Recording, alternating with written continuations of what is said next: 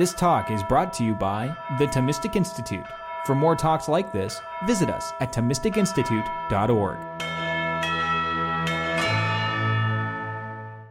So, the idea that the evolutionary account of the origin of biological species contradicts the doctrine of creation as presented in Genesis, the idea that prompted the subtitle of tonight's talk, does seem to have won a certain level of acceptance.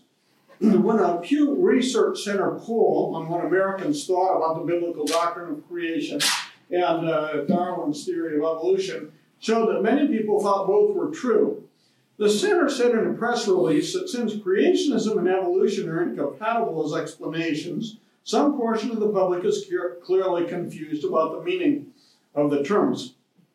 In fact, that portion of the public are not the only ones who see no such incompatibility. The late Theodosius Dobzhansky, one of the 20th century's leading evolutionary biologists, in a 1973 article that most people like to quote for its title, namely that nothing in biology makes sense except in the light of evolution, said it's wrong to hold creation and evolution as mutually exclusive alternatives.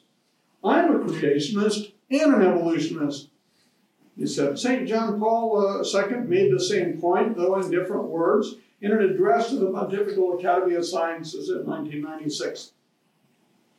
Whether evolution is at odds with Genesis depends on what one means by evolution and on what Genesis really says. So this lecture will have three parts. The first part will clarify the idea of evolution by situating Charles Darwin's evolutionary theory of the origin of biological species into its larger scientific context, and will say something about why the theory has earned general acceptance among scientists. The second part will clarify the concept of creation, showing how St. Thomas represented the central ideas of the Genesis narrative in a propositional form in his Summa Theologiae. The third part will juxtapose the two ideas, arguing that Darwin's general idea of a naturalistic evolutionary origin of the species is compatible with Christian doctrine of creation and with the related doctrine of providence. Only in the question of the origin of the human race does one have to tread carefully to avoid contradiction. But this can, for the most part, be done.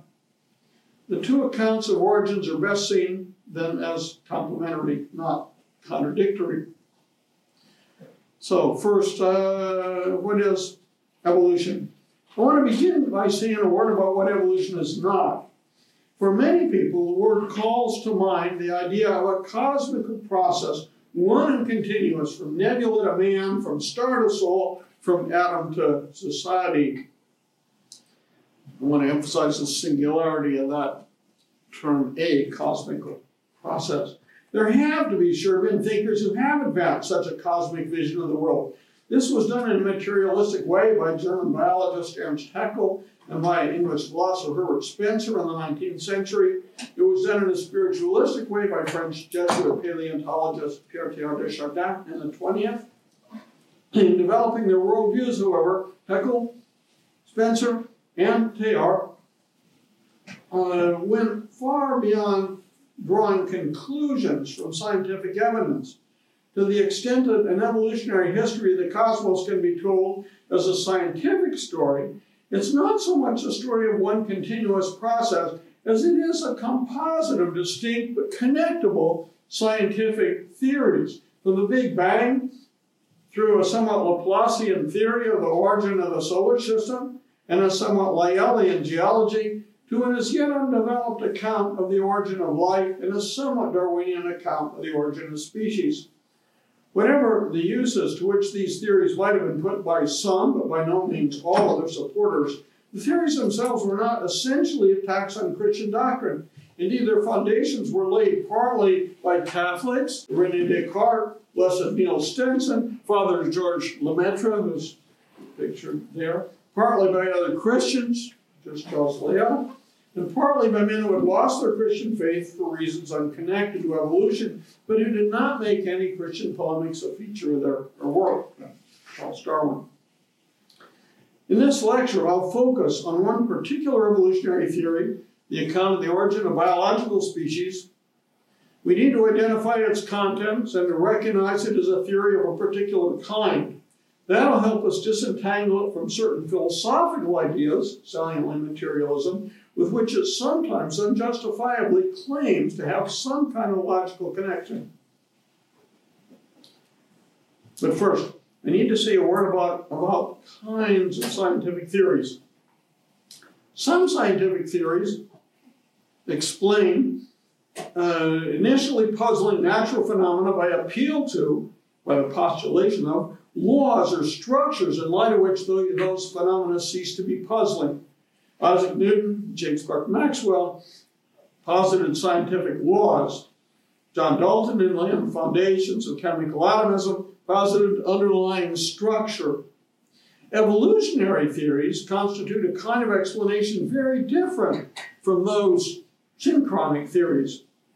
Georges Lemaitre, Belgian priest cosmologist and one of the inventors of the Big Bang Theory, characterized theories of this kind, of this second diachronic type, as proposing to seek out initial conditions which are ideally simple, from which the present world in all its complexity might have resulted through the natural interplay of known forces. Theories of this kind are found in many sciences, ranging from cosmology and historical geology to biology and historical linguistics. They explain not how things work, but where they came from. So let's begin with an example. Why do the languages of Romania and Portugal, of Italy and France, display such striking similarities and such systematic differences? The answer is that they're all descended, with different modifications on the Danube and on the Tagus, on the Tiber and on the Seine, from a single known language, Latin, that was once spoken in all these places and of which we have extensive records. Why do Latin, Greek, Sanskrit, and Gothic display such striking similarities and such systematic differences? At the end of the 18th century, Sir William Jones suggested an answer along the same lines, even though there's no direct evidence of an earlier Proto-Indo-European language from which all those languages have descended. The fact that Old Church Slavonic, modern Lithuanian, and when it was discovered Hittite, could be added to that list only reinforced the plausibility of the hypothesis. It's a fruitful pattern. Descent with differential modification is the best explanation of certain kinds of diversity. Darwin proposed a formally similar explanation for the pattern of similarity and difference found in the flora and fauna of the Earth. Why does the Earth contain 250,000 different kinds of beetles? Why is there such striking resemblance between the wings of bats, the flippers of whales, the legs of horses, and human limbs, and only a much looser similarity between bat wings and bird wings? Why is the genetic code the same for everything from fireflies to elephants? We might do best to begin our understanding of Darwin's theory not with morphology, not with biology at all, but with geology. Not with the work of any biologist at all, but rather the work of early 19th century surveyor and canal builder William Smith. He's in the middle there. Smith noticed, as he dug his canals, that different strata of the Earth had distinct fossil content. Those strata had long been recognized as corresponding to succeeding epochs in the history of the Earth, an idea that had been proposed by Blessed Niels Stensen in the 17th century. The obvious conclusion from what Smith observed was that at successive periods in the history of the planet, the Earth was inhabited by successive species of living things. This idea of faunal succession is not a part of or an inference from Darwin's theory. It's rather a combination of generalized observation and inference from Stenson's principle of superposition. They went up at the top. At the time when an upper stratum was formed, the lower stratum had already become solid. At the time when the lower stratum was being found, none of the upper strata existed. Faunal succession is something that evolutionary biology was designed to explain. It was accepted in the early 19th century by the leading French geologist, the anti-evolutionist Georges Cuvier, no less than by Smith, who advanced no theory at all about the cause of the succession. It raises, however, in its turn a further question. What's the origin of the species which occur in higher geological strata but are not found in the lower strata? Species, that is, that to all appearances existed in later periods of the Earth's history but not in the earlier ones. That's the question that Darwin set out to answer. It's that geological context that underlies the title of his work. Where do these new species come from? That was the mystery of mysteries. A key clue to its solution came in 1855 when Alfred Russel Wallace published a short article arguing for what has come to be called the Sarawak Law. It's the third item there. Every species has come into existence coincident in both space and time with a pre-existing closely allied species. That step from mere succession of fauna to succession of similar fauna was also a generalization of observation.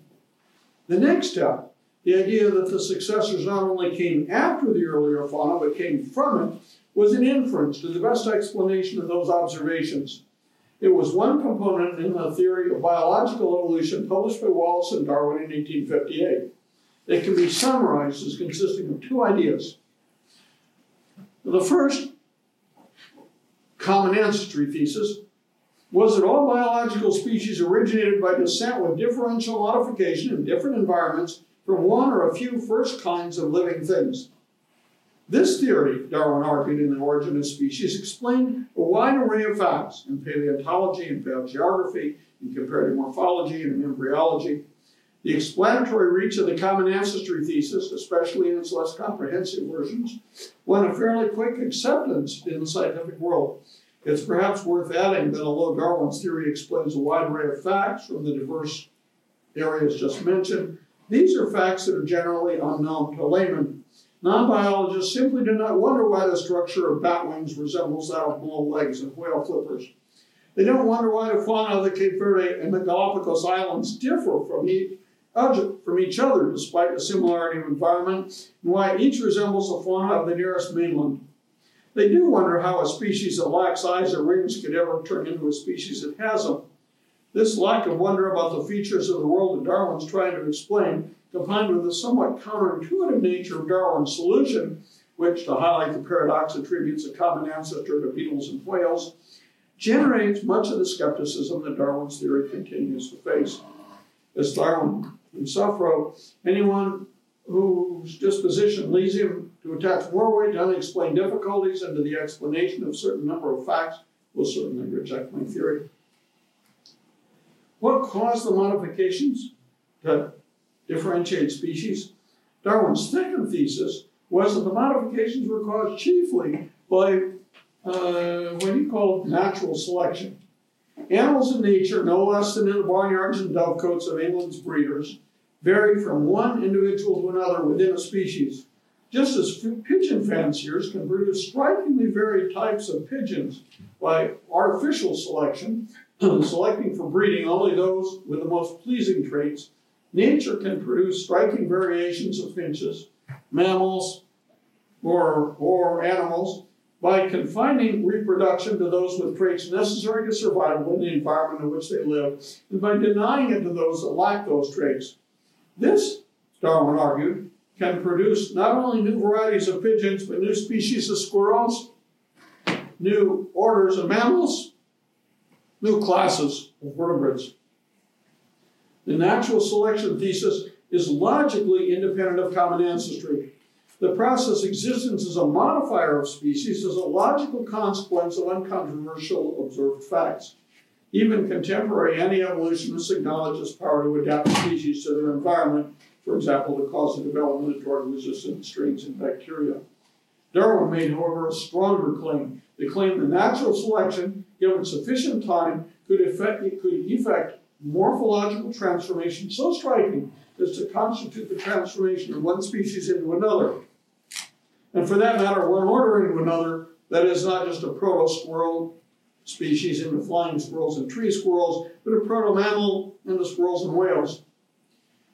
That one species was sometimes transformed into another was his first thesis. That it was primarily natural selection and not some other mechanism that did so was his second.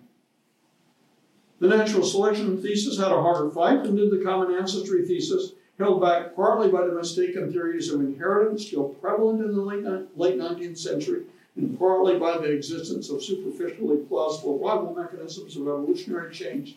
The natural selection thesis won general acceptance only with its synthesis with Mendelian genetics in the 1930s. We need to look also, however, at a third of Darwin's ideas, that man, no less than other biological species, owes his origin to descent with modification from earlier species. About this idea, we need to note two things. First, that it's not a component of his evolutionary theory in the strict sense of componency, but an application of it, a consequence, though only when that theory is combined with quite distinct supplementary theses about human nature. The second thing to note is that the requisite supplementary thesis is not a strictly scientific thesis. It might be better characterized as mixed, philosophical scientific one. His argument for the evolutionary origin of the human race was based on his idea that man is not different in kind from other animals. In the Descent of Man, Darwin argued that the similarities between man and animal are not merely physiological, but extended to mentality as well. So it is a continuum all the way from the sea lamprey to Isaac Newton, and worse, I disagree with it, but to say more than that, he thought that the gaps within the animal kingdom between the sea lamprey and the chimpanzee were larger than the gap between the chimpanzee and, well, he said the most primitive human being. Maybe to be more sensitive, we replace that to, what do we want to say? The member of the opposing political party, we might say, or, I don't know, your kid sister's boyfriend, something like that. Put somebody in there for this guy. And the difference between the human being of the most limited intellect and Isaac Newton, say, was also a larger gap between the chimpanzee and any human being. So Darwin argued that similarities between man and animal are not merely physiological, but extended to mentality as well. All human mental powers, not only perceptions and emotions, but conceptual thought, are at best only better developed versions of powers found, at least in incipient versions, in animals as well. That the gap between the most intelligent animals and the least intelligent human beings, as I just illustrated, was less than the gap between the most intelligent human beings and the least. Darwin thought that the differences being only matters of degree, the transformation of animal and man could be affected by the same natural processes that affect the transformation of, say, Eohippus into a modern horse. Without trying to undervalue Darwin's many other scientific ideas, from the origin of coral reefs to the African origins of the human race, we can fairly take these three as the central ideas of what has come to be called Darwinism. So, let's now turn to creation. What is it? Here I want to address two questions. First, what exactly is the content of the doctrine of creation? And second, what are the alternative ideas that constitute the proper contrast to that doctrine? So, creation, I want to say, is fundamentally a metaphysical account of the existence of the world. Evolutionary theories, it's important to note, provide an account only of the proximate origins of their subjects, not of their ultimate origin. They offer an account of the transformation of the world from a simple or homogeneous state to a complex or heterogeneous one. For example, from a world containing only a few biological species to one containing over 250,000 species of beetles. They presuppose the existence of the world whose transformation they describe. They leave unanswered, therefore, the question of where that world itself, for the evolutionist, that initial simple state, came from. One possible answer to that question is that it was created. Sometimes the term creation is used, rather too broadly, at least to my taste, to refer to any account of the origin of things, even to the extent of saying the materialists have their own creation story. This, I think, is not the way we Christians should use the term.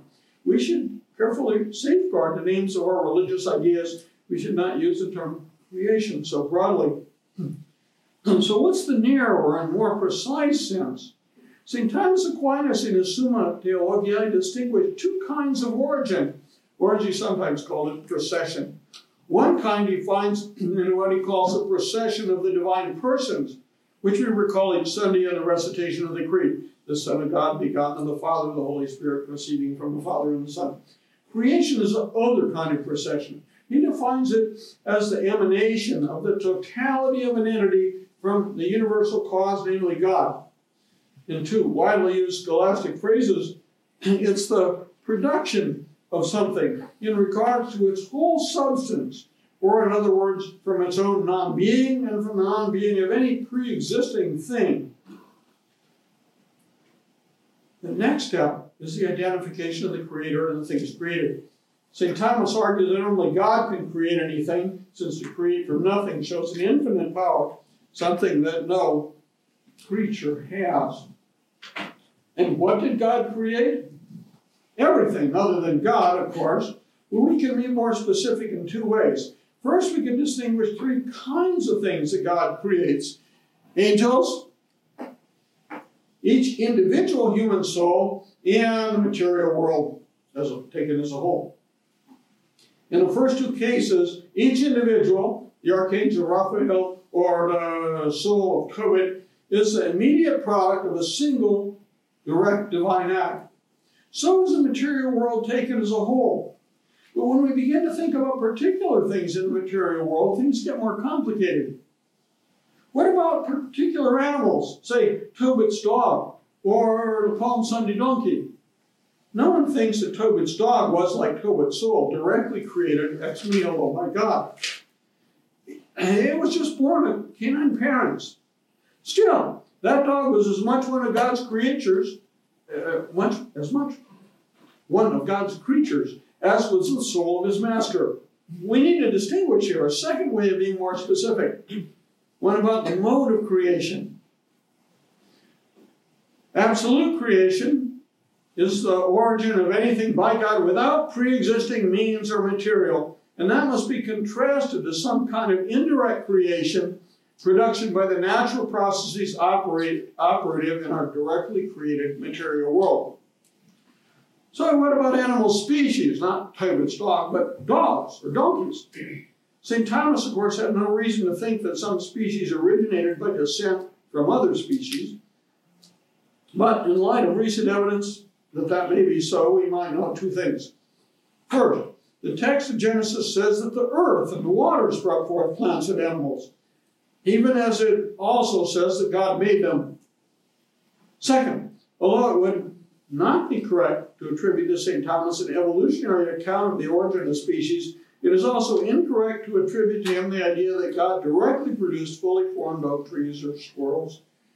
He cites without objection St. Augustine's idea that God did not produce the plants in act in their various species on the third day, but rather that the earth received the power of bringing forth bringing plants forth. Darwin's idea that the biological species themselves owe their origin to the operation of natural processes does not challenge the doctrine of creation any more than did the birth of Tobit's dog. The evolutionary origin of species is no more an alternative to creation than is the reproductive origin of individuals. St. George Jackson Mivart, one of the earliest Catholic defenders of biological evolution, contrasted with the kind of absolute creation just mentioned, the second derivative kind. Derivative kind of creation, namely the formation of anything by God in such a way that the preceding matter has been created with the potentiality to evolve from it under suitable conditions all the various forms it subsequently assumes. Is the theory of evolution at least inconsistent with St. Thomas' interpretation of Genesis? Not having any reason for thinking otherwise, many of the fathers of the church accepted a fairly literal chronological interpretation of the hexameron of the 6 days, that is, but not all did. St. Augustine, for example, thought that creation itself was instantaneous, that all the days that are called 7 are one day represented in a sevenfold aspect. Elaboration of the doctrine of creation does not take us to the bacterial flagella or blood-clotting cascades that are that features so prominently in the work of today's anti-evolutionists. I want to say a few words to show what such an elaboration of the doctrine of creation itself looks like. First, and it's an account deeper than the transformation of one thing into another. It's deeper also than mere design.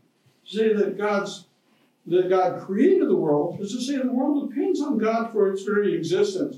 And I drew from that to illustrate is a passage from Lewis Carroll, and one of you in the military sense of the term volunteered to be Alice, who we read aloud. So Alice is talking to Tweedledum and Tweedledee. Tweedledee says, the king's dreaming now. And what do you think he's dreaming about? Nobody can guess that. Well, why about you? And if he left off dreaming about you, where do you suppose you'd be? Where I am now, of course. Not you. You'd be nowhere. Why, you're only a sort of thing in the king's dream. Tweedledum adds, and if that there king was to wake, you'd go out, bang, just like a candle. So, well, that's Lewis Carroll's humor, but this is how it is with God and creatures. We can emphasize this by saying that God conserves his creatures in being. But that is only a different way of conceiving of what St. Thomas thought was one and the same divine action as creation. Second, it is, in a very important respect, ontological, not chronological or historical. St. Thomas, to be sure, did occasionally use the phrase production from nothing to mean production after there was nothing. But more generally, he did not. Indeed, while he held the world did have such a beginning in time, as a matter of faith, he thought that the two points were distinct. Even of a world with no beginning in time, one would have to ask whether that world was self-existent or dependent for its existence on God, or dependent for its existence on some other being. This point is easily missed. Many people think first of sequences of events when they think about cause and effect. In that kind of causality, an earlier event, say a collision of one billiard ball into another, causes another subsequent event, say the motion of a feather to a stationary ball. But not all causality is of that type. In a second kind of causality, there's a dependence, but no sequence. For example, a floor is slippery because it's wet. In the world we know, it might also become slippery when someone spilled water on it. But the transition from non-wet to wet is not necessary to the floor's present state of being slippery because wet. If the floor had existed from all eternity and had been wet and slippery from all eternity, the wetness would still be the cause of the slipperiness. The wetness would not be chronologically prior to the slipperiness, but it would still be the cause. A thing that's existed for all eternity can still depend on something else for its very continued existence. Dependence in being is a possible feature, even of a thing that's existed for all eternity. Third, elaboration of the doctrine of creation leads us to theses far removed from those usually at the heart of anti-evolutionist polemics. All the theses which I'm about to cite are points of Catholic doctrine, some de fide, others not. Some are more explicitly articulated by St. Thomas than others. Ludwig Ott, in his valuable Fundamentals of Catholic Doctrine, included these, the first theologically certain, the other two de fide. The world is ordered by wisdom. The world was created for the glorification of God. The world's a good world. We can embed the doctrine of creation into a more comprehensive account of divine action about the Trinity. So all the extra activities of God, that is all that relate to something outside of him, are common to the three persons. We can talk, I suppose, sometimes do about God the Creator, focusing on God the Father, but that's not good theological elaboration of the concept as though the Son and the Holy Spirit were not also, the creation is not also their act. The divine persons are one single common principle of creation.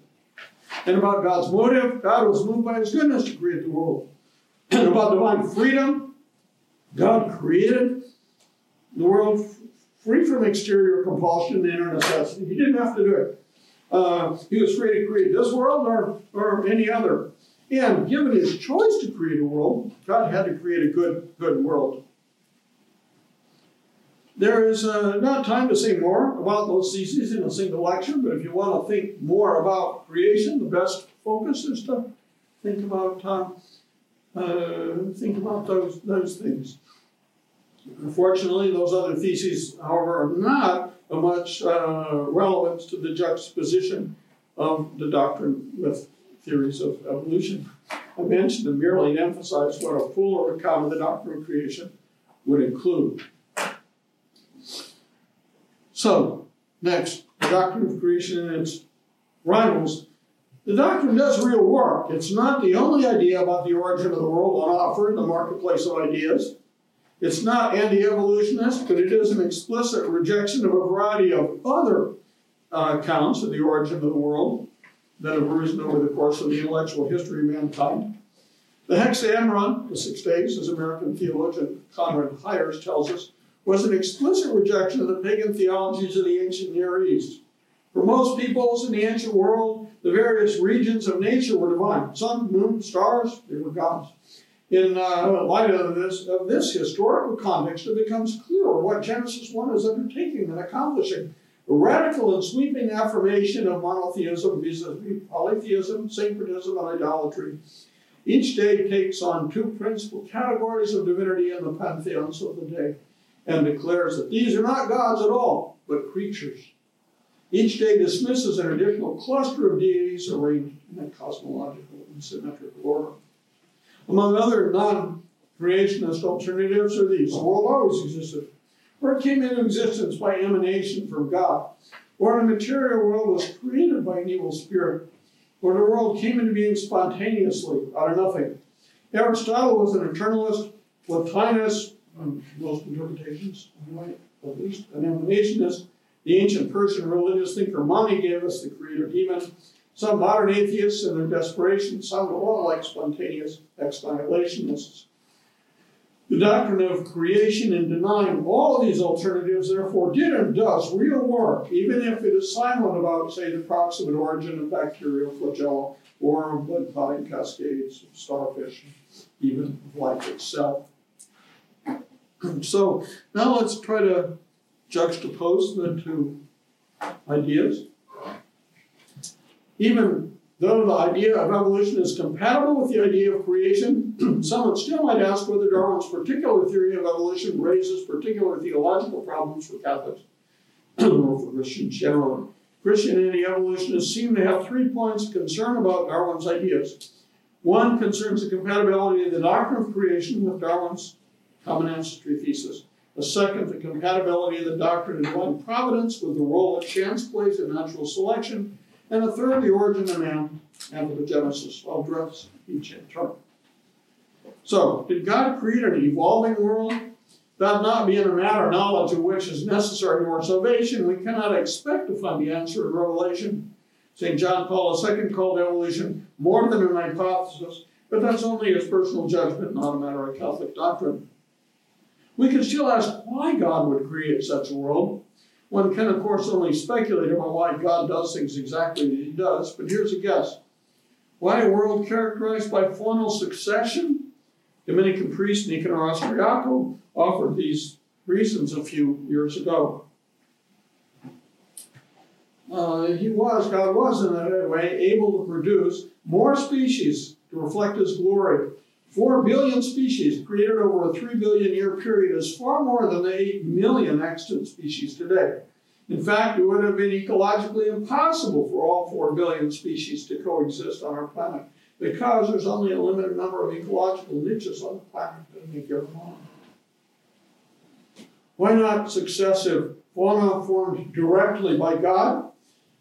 French Dominican Damien Leroy wrote at the end of the 18th century, the genesis of the organic world through the intermediation of natural agents requires infinitely more ingenuity than does direct creation. Between a watchmaker who makes a precision watch and an inventor who creates a machine capable of producing the same watch, I have no hesitation. The inventor seems to be 100 yards above the watchmaker. That puts the fittingness of a derivative creation, for example, by evolution, clearly enough.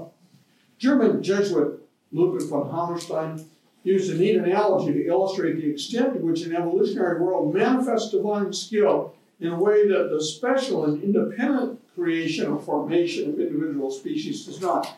In 1903, he wrote, a billiard player wishes to send 100 balls in particular directions, which will require greater skill. To make 100 strokes and send each ball separately to its goal, or by hitting one ball to send all the 99 others in the directions which he has in view. Jesuit entomologist Eric Wasserman, at the beginning of the 20th century, also added, God's power and wisdom are shown forth much more clearly by bringing about these extremely various morphological and biological conditions through the natural causes of a race evolution than they would be by direct creation of the various systematic species. So what about providence and natural selection? Is the idea that the role of chance in evolutionary biology, both in Darwin's version and in that of today, is inconsistent with the idea that that the world was designed by God, that divine wisdom itself orders all things well? Is the role that evolutionary biology gives to chance inconsistent with the doctrine of divine providence? I think not. The role of chances in contemporary evolutionary biology is limited to the generation of the variation within a population which is necessary to the operation of natural selection. Rather, processes can be chosen deliberately in order to serve larger ends. An analogy should make this clear. Honest casinos rely on random processes and are designed to do so in order to make a profit for their owners. Perhaps God designed the world in such a way that random processes keep successive generations of living things well adapted to their environment as it changes, as well as giving them the features necessary to live in adjacent environments to which they were at first not well adapted. The very modest role which Darwinism gives to chance is thus entirely compatible with the Christian doctrine of providence. So finally, anthropogenesis. Neither the common ancestry thesis nor the natural selection thesis raise the theological problems for the doctrines of creation and providence that they're sometimes supposed to raise. On the question of the origin of the human race, however, matters are more complicated. Darwin's argument for the evolutionary origin of the human race is based on his idea that man differs from other animals only in degree, but not in kind. By difference in degree, he means a difference in more or less of some feature, a difference in kind. It's one of the presence or absence of a certain feature. All of man's mental and moral powers, Darwin said, are the result of the gradual augmentation of powers also already found in animals.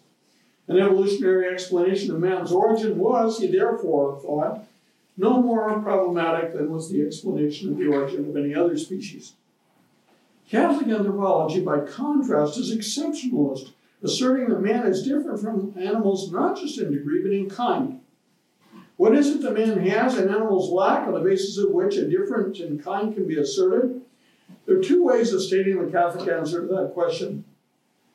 The first is by reference to the powers that can be inferred from an observation of human behavior.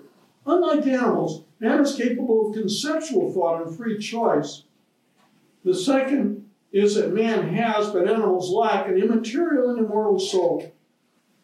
Catholic doctrine connects these two accounts by asserting that it's the human soul that both makes intellectual thought and free acts possible, and that underlies human immortality. We can ignore the details of that connection here. Darwin argued against the qualitative difference of human powers in the descent of man. Although he succeeded in refuting the Cartesian ideas and the idea that animals do not have emotions, that's not enough to establish his intended conclusion. To refute Thomistic exceptionalism, he needs to show not that, but that animals exercise conceptual thought, and this he fails to do. What about the question of the human soul? Following his usual practice of avoiding theological and metaphysical questions, Darwin seldom used the word soul. In the only passage at all relevant to our topic, he acknowledges that he who believes in the advancement of man from some lower organized form will naturally ask, how does this bear on the belief in the immortality of the soul? But then he contented himself in his reply with denying that there's anything particularly irreligious about his theory. No, this didn't really answer the question. he didn't address the question of the existence of human souls. Despite his important difference, a partial reconciliation of Catholicism and Darwinism and anthropogenesis is not difficult. The weakness of Darwin's argument about mental power does not affect the strength of his argument about the evolutionary origin of the human body. And so we find him in Mivart's on the genesis of species. I call him St. George Mivart earlier, but that saint came, part of his name came from his parents at the baptismal font. He's not been canonized. He's English, so St. George. But anyway, so Mivart said in his book on the genesis of species in 1871, the first major work on Catholic, that is the first major work on Catholic evolutionism, that the idea of the evolution of a suitable body followed by the infusion of created soul would do the work needed. So you can see the passages there. Scripture says, God made man from the dust of the earth and breathed into his nostrils the breath of life. This is a plain and direct statement that man's body was evolved from pre-existing material and was therefore formed by the operation of secondary laws. The soul of every individual man is created, that is produced by a direct or supernatural act, and of course, by such an act, the soul of the first man was similarly created. The acceptability of this view was long the subject of intra-Catholic dispute. Its critics argued on scriptural ground that God must have formed the first human body directly from for son, that meant directly out of non-living matter. Others, for example, Spanish Dominican Teferino Cordo Gonzalez and Juan Gonzalez Arentero, another Spanish Dominican, thought that direct divine modification of an evolved animal body would be sufficient to accommodate exegetical concerns.